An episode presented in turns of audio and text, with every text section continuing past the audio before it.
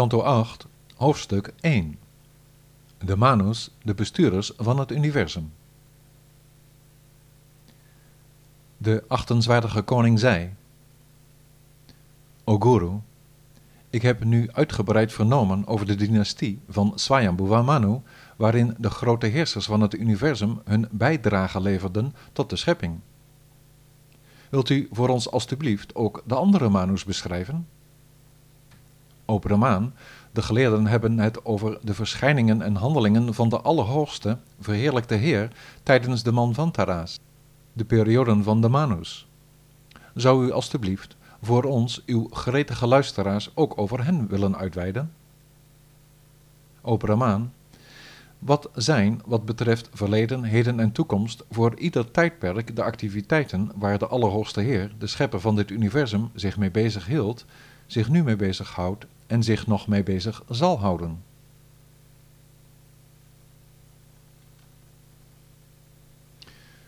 De grote Rishi zei: De huidige dag van Brahma, Kalpa, hebben we reeds zes manus gehad, Swayambhuva en vijf anderen. De periode van de eerstgenoemde beschreef ik al voor u, als ook de goddelijke persoonlijkheden die toen verschenen. Uit Akuti en Devahuti, twee dochters van Swayambhuva Manu, werden zoons geboren, Yajna en Kapila, bekendstaande als de Allerhoogste Heer om respectievelijk Dharma en Jnana, spirituele kennis, te onderrichten. Kapila beschreef ik u al uitvoerig. Nu zal ik u vertellen wat Yajnamurti of Yajnapati allemaal heeft gedaan, o beste van de Kurus. De meester van de wereld, Swayambhuva Manu, de echtgenoot van Shatarupa, ging, onthecht van het genieten van zijn zinnen, na te hebben afgezien van zijn koninkrijk, samen met zijn vrouw het woud in om zijn tapas te doen. Aan de rivier de Sunanda volbracht hij honderd jaar lang de zwaarste boetedoeningen waarbij hij op één been in contact met de aarde het volgende prevelde, Otelg van Bharata. Heer Manu zei, Hij, door wie dit hele universum in beweging wordt gebracht, wordt zelf niet bewogen door het universum.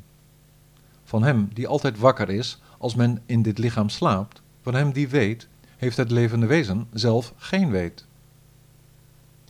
Men mag genieten van alles wat werd toegewezen door hem, de superziel die overal aanwezig is met alles en iedereen in het universum, maar men moet niet de wilde van een ander begeren.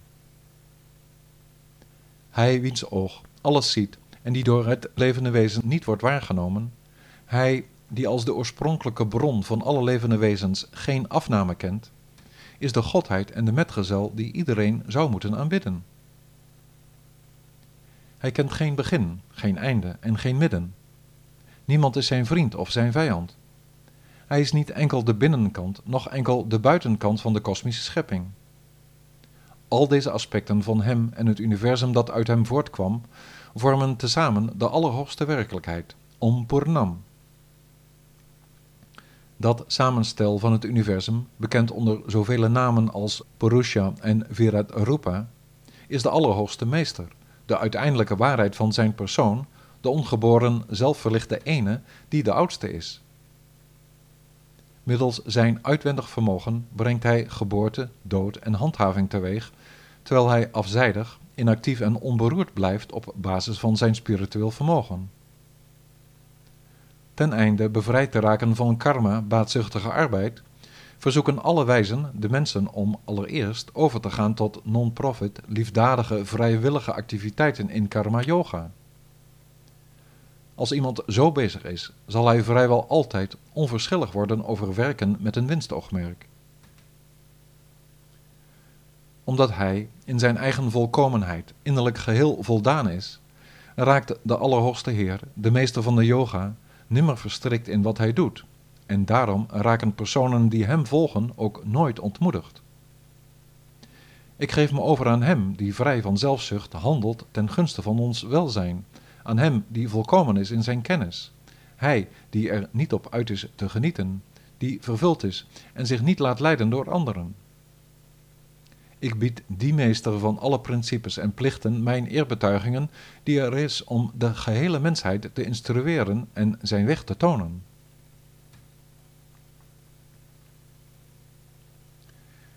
Sri Shukasai. Toen de Asuras zagen hoe hij, Swayambhuva Manu, met de filosofische mantra's zijn geest concentreerde, jaagden de boze geesten hem na met de bedoeling hem op te eten. Yajna, Vishnu, de Allerhoogste Persoonlijkheid, de Heer in ieders hart, zag echter wat ze van plan waren en doodde ze. Daarna bestuurde hij de hemelse werelden omringd door de goden, genaamd de Yama's, de gezworenen, zijn zoons. Swarochisha, de zoon van Agni, werd de tweede Manu. Uit zijn lendenen werden de zoons aangevoerd door Diomat, Sushena en Rochishmat geboren. In die periode van Manu werd Rochana, de zoon van Yajna, de koning van de hemel, de Indra. Tushita en anderen trouw aan de absolute waarheid waren de goden, terwijl Urja, Stamba en anderen de zeven wijzen waren. Door de heilige Vedashira, die zijn vrouw Tushita bezwangerde, werd de Heer geboren die bekend staat als Vibhu. Van hem, die een celibataire brahmachari bleef, ontvingen 88.000 heilige personen verankerd in die gelofte, initiatie en instructie. De derde Manu heette Uttama. Hij was een zoon van Priyavrata en van hem waren er de zoons genaamd Pavana, Srinjaya, Yajnahotra en anderen. De zeven wijzen van zijn tijdperk waren de zonen van Vashishta met Pramada voorop. De Satyas, Vedashrutas en de Bhadra's waren de goden en Satyajit was de Indra. In deze Manvantara werd uit de schoot van Sunrita en de halfgod Dharma, de Allerhoogste Heer, de persoonlijkheid van God geboren die bekend stond onder de naam Satyasena. Hij verscheen samen met de Satyavratas.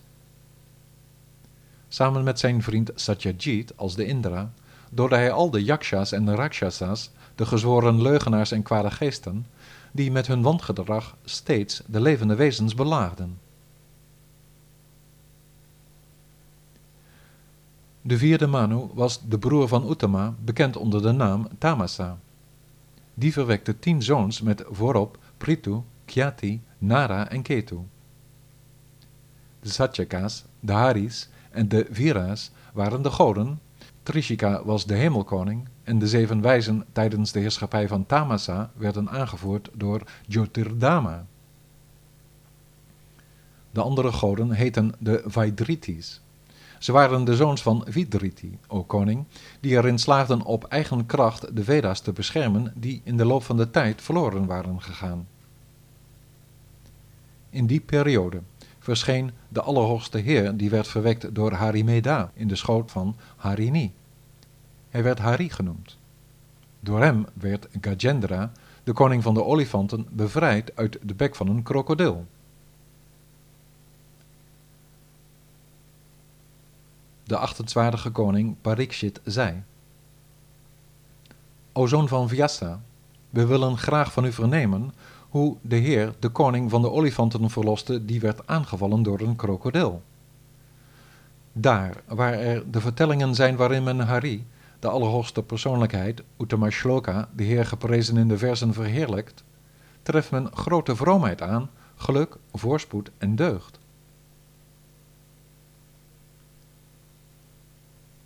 Sri Sutazai Aangespoord door de woorden van Parikshit, die zijn op handen zijnde dood afwachtte, beste Brahmanen, sprak de zoon van Vyasa, na hem te hebben gecomplimenteerd, met groot genoegen tot de wijzen die zich daar verzameld hadden om naar hem te luisteren.